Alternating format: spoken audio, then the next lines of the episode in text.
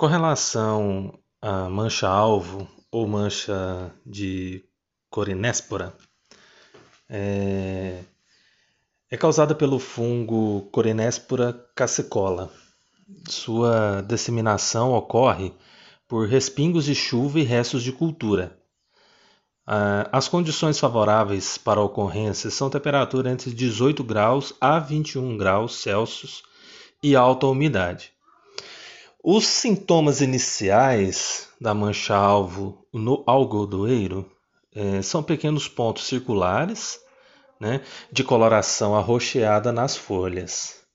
Com a evolução desta doença, esses pontos tornam-se manchas de formato arredondado ou irregular, com bordas marrom escuras e centro marrom claro, variando de tamanho de 2 milímetros a 20 milímetros.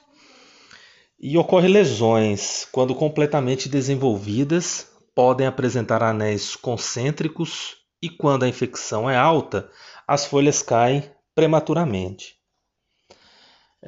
Referente à mancha de mirotécio, ela é causada pelo fungo mirotécio roridum. Ela foi constatada nas principais regiões produtoras de algodão na safra 2003-2004. É um fungo habitante natural do solo, né, saprófita, oportunista, que sobrevive em restos culturais e pode ser transmitido via sementes. As condições favoráveis ao fungo, ele é capaz de penetrar nos tecidos e plantas submetidas a condições de estresse, causando problemas de desfolha, o apodrecimento de maçãs e acarretando perdas na produção. A doença ela pode também ocasionar o tombamento de pré e pós-emergência das plântulas. Referente ao mofo branco, ele é causado pelo fungo polífago Esclerotinia sclerotiorum,